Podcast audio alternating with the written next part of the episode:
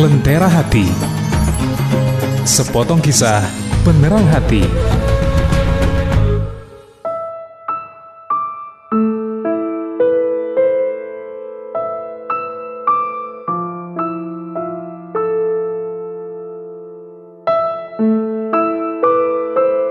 Bismillahirrahmanirrahim. Assalamualaikum warahmatullahi wabarakatuh. Kejujuran Ka'ab bin Malik. Ka'ab bin Malik adalah salah seorang sahabat Rasulullah. Dia selalu mengikuti Rasulullah dalam setiap pertempuran, peperangan. Hanya dua kali yang tidak dia ikutinya Yaitu Perang Badar dan Perang Tabuk. Tidak ikutnya dia pada Perang Badar tidak jadi masalah Karena niat Rasul bukan untuk berperang. Namun lain dengan Perang Tabuk Rasulullah memberitahu sejak dari awal Kaab bercerita, belum pernah stamina saya betul-betul fit dan punya keleluasaan harta daripada ketika saya tidak ikut dalam perang tabuk tersebut. Demi Allah, sebelumnya saya tak mampu menyiapkan dua ekor hewan tunggangan sama sekali dalam berbagai peperangan. Tapi dalam perang tabuk ini saya bisa menyiapkan hewan tunggangan. Biasanya beliau merahasiakan tujuan peperangan terkecuali pada perang tabuk ini dan beliau menyatakan tujuan perangnya secara terang-terangan. Perang tabuk ini adalah perang melawan bala tentara Romawi ini adalah kontak kedua setelah sebelumnya bala tentara Romawi dibuat porak-poranda oleh kaum muslimin pada waktu perang Mu'tah yang menimbulkan korban begitu banyak di kalangan Romawi dan di pihak muslim yang menjadi korban hanya 12 orang yang syahid. Tiga di antaranya adalah panglima yang ditunjuk oleh Rasulullah. Akhirnya Rasulullah SAW berangkat pergi perang Tabuk pada cuaca yang sangat panas perjalanan dengan jarak lebih daripada 500 km dari Madinah ke arah utara. Perjalanan itu begitu jauh penuh risiko serta menghadapi musuh yang berjumlah besar. Beliau perintahkan kaum muslimin untuk mempersiapkan perbekalan perang yang cukup. Rasulullah SAW pergi berperang ketika hasil panen buah sangat memuaskan sehingga saya harus memalingkan perhatikan perhatian dari panen tersebut. Cerita Kaab. Rasulullah SAW dan kaum muslimin yang ikut serta sudah bersiap-siap dan saya pun segera pergi untuk mencari perbekalan bersama mereka. Lalu saya pulang tanpa memperoleh perbekalan untuk saya sama sekali. Saya berkata dalam hati saya, ah, saya dapat mempersiapkan perbekalan sewaktu-waktu nanti. Saya selalu dalam teka-teki antara ia berangkat atau tidak jadi berangkat. Sementara orang-orang semakin siap. Rasulullah SAW berangkat bersama kaum muslimin sedangkan saya belum mempersiapkan perbekalan sama sekali. Akhirnya saya pergi, lalu saya pulang tanpa mempersiapkan sesuatu. Saya senantiasa berada dalam kebimbangan seperti antara ikut atau tidak, ikut atau tidak hingga pasukan kaum muslimin telah bergegas menuju peperangan di Tabuk. Kemudian saya ingin menyusul ke medan pertempuran tetapi itu hanyalah angan-angan saya dan akhirnya saya ditakdirkan tidak ikut dalam perang tabuk. Setelah Rasulullah pergi ke medan, medan perang tabuk, maka mulailah rasa sedih menyelimuti saya. Ketika saya keluar ke tengah-tengah masyarakat, saya menyadari bahwa tidak ada yang dapat saya temui terkecuali orang-orang yang dalam kemunafikan atau orang yang lemah yang diberikan uzur oleh Allah Subhanahu wa taala. Tak kalah saya mendengar Rasulullah SAW telah bersiap kembali dari perang tabuk, maka saya pun diliputi oleh kesedihan. Saya mulai merancang alasan untuk berdusta kepada Nabi. Saya berkata dalam hati, alasan apa yang dapat menyelamatkan saya dari amarah Rasul?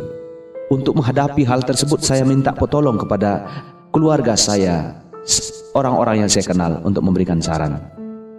Ketika ada orang yang berkata kepada saya bahwasanya Rasulullah SAW tiba di kota Madinah hilanglah alasan untuk berdusta di benak saya. Akhirnya saya menyadari bahwasanya saya tidak dapat berbohong sedikit pun kepada Nabi. Oleh karena itu saya pun harus berkata jujur kepada beliau. Tak kala kemudian Rasulullah SAW tiba di kota Madinah. Seperti biasa beliau langsung menuju masjid. Sebagai tradisi Tak kala beliau tiba dari berper, berpergian ke suatu daerah, beliau melakukan sholat. Setelah melakukan sholat sunat, Rasulullah Shallallahu Alaihi Wasallam bercengkrama dengan para sahabat. Setelah itu, datanglah beberapa orang sahabat yang tidak sempat ikut dalam perang Tabuk bersama kaum muslimin. Lalu mereka menyampaikan berbagai alasan kepada beliau dengan bersumpah.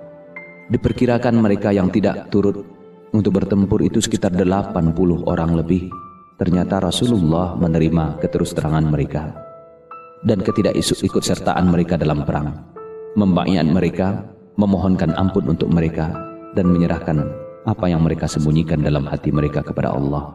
Selang beberapa saat saya datang menemui Rasulullah sallallahu alaihi wasallam. Saya memberi salam, beliau tersenyum tapi seperti senyuman orang marah. Kemudian beliau pun berkata, "Kemarilah." Lalu saya berjalan mendekati Rasul hingga saya duduk tepat di hadapan beliau. Setelah itu Rasulullah wasallam bertanya, "Mengapa kamu tidak ikut bersama kami wahai Ka'ab?" Bukankah kamu telah berjanji untuk menyerahkan jiwa ragamu untuk Islam? Saya menjawab, Ya Rasulullah, demi Allah ya Rasul. Seandainya saya duduk di dekat orang selain diri engkau niscaya saya yakin bahwa saya dapat terbebaskan dari kemukaannya karena alasan dan argumentasi yang akan saya sampaikan. Tetapi ya Rasul, demi Allah, saya tahu jika sekarang saya sampaikan ini kepada engkau, alasan yang penuh dusta, hingga membuat engkau tidak marah. Tentu Allah lah yang akan membuat engkau marah kepada saya. Apabila saya kemukakan kepada engkau ya Rasulullah alasan saya yang benar dan jujur, lalu engkau akan memarahi saya dengan alasan tersebut, maka saya pun akan menerima. Biarkanlah Allah memberikan hukuman kepada saya dengan ucapan saya yang jujur tersebut. Demi Allah, sesungguhnya tidak ada uzur yang membuat saya tidak ikut serta berperang ya Rasul. Demi Allah, saya tidak berdaya sama sekali. Kala itu meskipun saya memiliki peluang yang sangat longgar untuk ikut perang bersama kaum muslimin. Mendengarkan pengakuan itu Rasulullah kemudian berkata, Orang ini telah berkata jujur dan benar. Oleh karena itu berdirilah hingga Allah memberikan kamu keputusan. Akhirnya saya pun berdiri dan beranjak dari sisi beliau. Tak lama kemudian ada beberapa orang dari Bani Salimah beramai-ramai mengikuti saya dan berkata, Hei Kaab, demi Allah, sebelumnya kami tidak mengetahui bahwasanya engkau telah berbuat sesuatu kesalahan atau dosa. Kamu benar-benar tidak mengemukakan alasan kepada Rasulullah sebagaimana alasan yang dikemukakan oleh sahabat yang lain yang tidak turut berperang. Sesungguhnya hanya istighfar Rasulullah untuk mula untuk menghapus dosamu. Kaab kemudian berkata, demi Allah, mereka mencerca saya sehingga saya ingin kembali lagi kepada Rasulullah SAW lalu saya dustakan diri saya. Ka'ab bin Malik berkata, Apakah ada orang lain yang menghadap Rasulullah seperti saya ini? Orang-orang Bani Salimah kemudian menjawab, Ya, ada dua orang seperti kamu. Kedua orang tersebut mengatakan kepada Rasulullah seperti yang kamu katakan. Dan Rasulullah menjawab seperti yang diberikannya kepadamu. Siapa kedua orang itu, hai sahabat? Kedua orang itu tersebut adalah Mararah bin Rabi'ah al-Amin dan Hilal bin Umayyah al-Wafiqi. Kedua orang ini adalah sahabat yang soleh dan ikut dalam perang badar dan layak menjadi suri tauladan yang baik. Setelah itu saya pun berlalu dan mereka menyebutkan dua orang tersebut kepada saya. Ka'ab bin Malik berkata, beberapa hari kemudian Rasulullah melarang kaum muslimin berbicara dengan kami bertiga yang tidak ikut dalam perang tabuk ini. Sejak saat itu, kaum muslimin mulai menjauhi kami, berubah sikap terhadap kami, hingga saya merasakan bumi ini terasa asing. Sepertinya bumi ini bukanlah bumi yang pernah saya huni sebelumnya, dan hal itu berlangsung selama 50 malam lamanya. Dua orang kawan saya tidak ikut, yang tidak ikut dalam perang tabu ini, kini bersimpuh sedih di rumahnya. Mereka menangis, sedangkan saya adalah anak yang muda, yang tangguh, yang tegar. Saya tetap bersikap wajar, menjalankan aktivitas seperti biasa. Saya tetap keluar rumah, saya pergi ke masjid, menghadiri sholat bersama Nabi, berjalan-jalan di pasar, meski tak seorang pun yang sudi bicara dengan saya. Hingga suatu ketika saya menghampiri Rasulullah, saya memberikan salam kepadanya. Pada waktu beliau duduk, saya bertanya dalam hati, apakah Rasulullah akan menggerakkan bibirnya menjawab salam saya atau tidak. Kemudian saya melaksanakan sholat dekat Rasul, lalu mencuri pandang kepada beliau. Ketika saya telah bersiap untuk melaksanakan sholat, beliau memandang kepada saya dan saya menoleh kepadanya. Beliau pun mengalihkan pandangan dari saya. Setelah lama terisolir dari pergaulan kaum muslimin, saya pun pergi berjalan-jalan hingga ke pagar kebun Abu Qatadah. Abu Qatadah adalah putra paman saya dan ia adalah orang yang saya sukai. Sesampainya di sana saya pun mengucapkan salam kepadanya tapi demi Allah sama sekali dia tidak jawab salam saya. Akhirnya saya memberanikan diri untuk bertanya kepadanya. Hai Abu Qatadah, saya bersumpah kepadamu dengan nama Allah. Apakah kamu tidak mengetahui bahwasanya saya sangat mencintai Allah dan Rasulnya? Ternyata Abu Qatadah hanya terdiam saja. Lalu saya ulangi lagi. Saya bertanya, saya bersumpah seperti yang pertama kali. Namun ia tetap diam saja. Kemudian saya ulangi ucapan saya dan ia pun menjawab, Sesungguhnya Allah dan Rasulnya lebih mengetahui tentang hal ini. Mendengarkan ucapan itu berlinanglah air mata saya. Saya pun kembali ke rumah saya menyusuri kebun tersebut. Kemudian ketika saya berjalan di pasar-pasar Madinah, ada seorang laki-laki dari negeri Syam berjualan makanan di Madinah. Lalu dia bertanya, siapa yang dapat menunjukkan kepada kami di mana Ka'ab bin Malik? Lalu orang pun menunjukkan saya kepadanya sehingga orang itu datang kepada saya dan menyerahkan sepucuk surat kepada saya dari Raja Ghassan. Saya pun memahami isi surat tersebut ternyata isi surat tersebut sebagai berikut.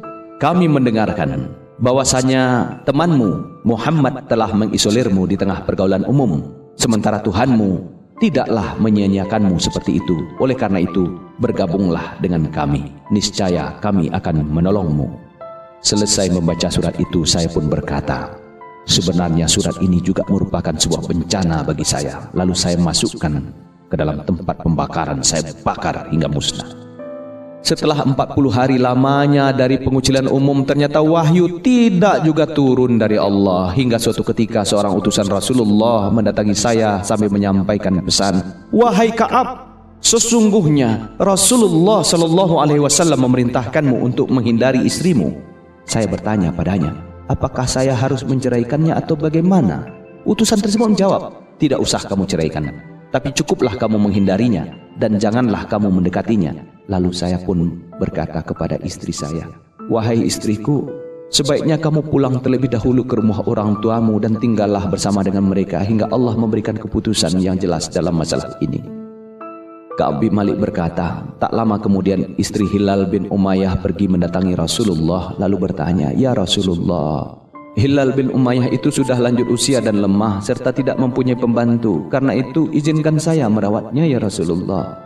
Rasulullah pun menjawab, "Jangan. Sebaiknya kamu tidak usah menemaninya terlebih dahulu dan ia tidak boleh dekat denganmu untuk beberapa saat." Istri Hilal pun tetap bersikeras dan berkata, "Demi Allah ya Rasulullah, sekarang ia tidak punya semangat hidup lagi. Dia menangis ya Rasulullah. Sejak mendapatkan permasalahan ini sampai sekarang dia menangis ya Rasulullah. Ka'ab bin Malik berkata, beberapa orang dari keluarga saya berkata, sebaiknya kamu minta izin terlebih dahulu kepada Rasulullah dalam masalah istrimu itu. Karena Rasulullah telah memberikan izin kepada Hilal bin Umayyah untuk merawat suaminya. Ka'ab bin Malik kemudian berkata, saya tidak akan minta izin kepada Rasulullah dalam perkara istri saya ini. Karena bagaimanapun saya tidak akan tahu jawaban Rasulullah nanti jika saya minta izin kepada beliau, sedangkan saya masih muda belia. Ka'ab bin Malik berkata, ternyata hal itu berlangsung selama 10 malam. Hingga dengan demikian lengkaplah 50 malam. Bagi kami, terhitung sejak kaum muslimin dilarang untuk berbicara dengan kami. Ka'ab bin Malik kemudian berkata, lalu saya lakukan sholat fajar pada malam ke-50 di bagian belakang rumah. Ketika saya sedang duduk dalam sholat tersebut, saya diliputi oleh penyesalan dan kesedihan. Sepertinya bumi yang luas ini terasa sempit bagi saya. Tiba-tiba saya mendengarkan seorang berteriak dengan lantangnya. Menembus cakrawala. Hei Ka'ab! Bergembiralah! Engkau telah dimaafkan! Maka kemudian saya pun tersungkur sujud mengetahui bahwa saya telah terbebas dari persoalan saya. Rasulullah mengumum, mengumumkan datangnya taubat pengampunan dari Allah untuk kami bertiga setelah selesai sholat subuh. Banyak orang datang menemui kami untuk menanyakan, menyampaikan kabar gembira. Sebagian mereka ada yang menemui dua kawan senasib saya dan seorang lagi yang ingin menemui saya datang dengan berkuda. Sementara itu ada seorang Bani Aslam yang hanya berjalan kaki lalu dia naik ke atas bukit lalu meneriakkan kabar gembira kepada saya. Ternyata suara itu lebih cepat sampai kepada saya daripada kuda. Setelah orang itu naik ke atas bukit itu datang menemui saya dan menyampaikan secara langsung saya tanggalkan pakaian saya. Saya hadiahkan kepadanya sebagai imbalan atas kabar gembira yang dia sampaikan.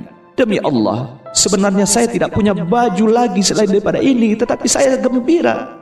Saya pinjamkan baju pada orang itu. Kemudian berangkat menemui Rasulullah sallallahu alaihi wasallam. Orang-orang berduyun-duyun mengucapkan selamat kepada kami. Mereka mengatakan selamat atas pengampunan Allah untukmu. Setelah itu saya masuk ke dalam masjid dan di situ terlihat Rasulullah SAW duduk bersama dengan orang-orang. Tiba-tiba Tolhah bin Abu Ubaidillah terbangun. dan dia menuju ke arah saya dengan setengah berlari dia jabat tangan saya dia ucapkan selamat tidak seorang pun dari kaum muslimin yang bangun selain dia dan saya tidak akan melupakannya setelah saya mengucapkan salam kepada Rasul lalu beliau berkata dengan wajah bersinar penuh kegembiraan bergembiralah dengan datangnya sebuah hari yang paling baik yang pernah engkau lalui semenjak engkau dilahirkan oleh bumi ibumu dari engkau atau dari Allah ya Rasul? Tanya saya kepada beliau. Beliau menjawab, bukan dariku tetapi dari Allah.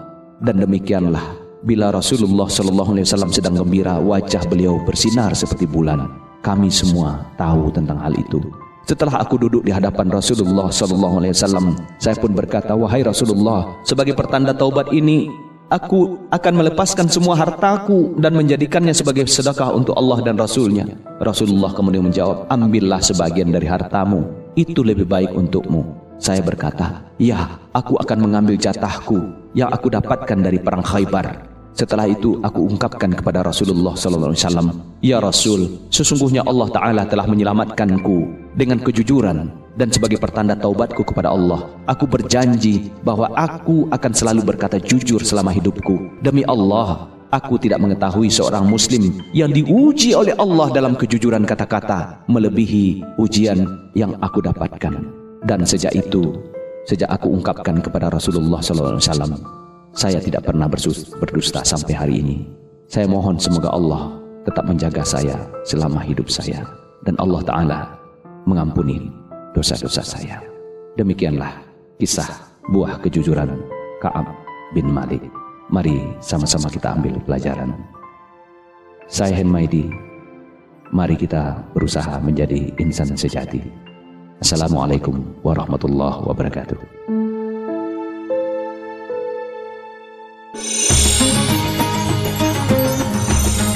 Anda telah mencermati Lentera Hati, sepotong kisah penerang hati.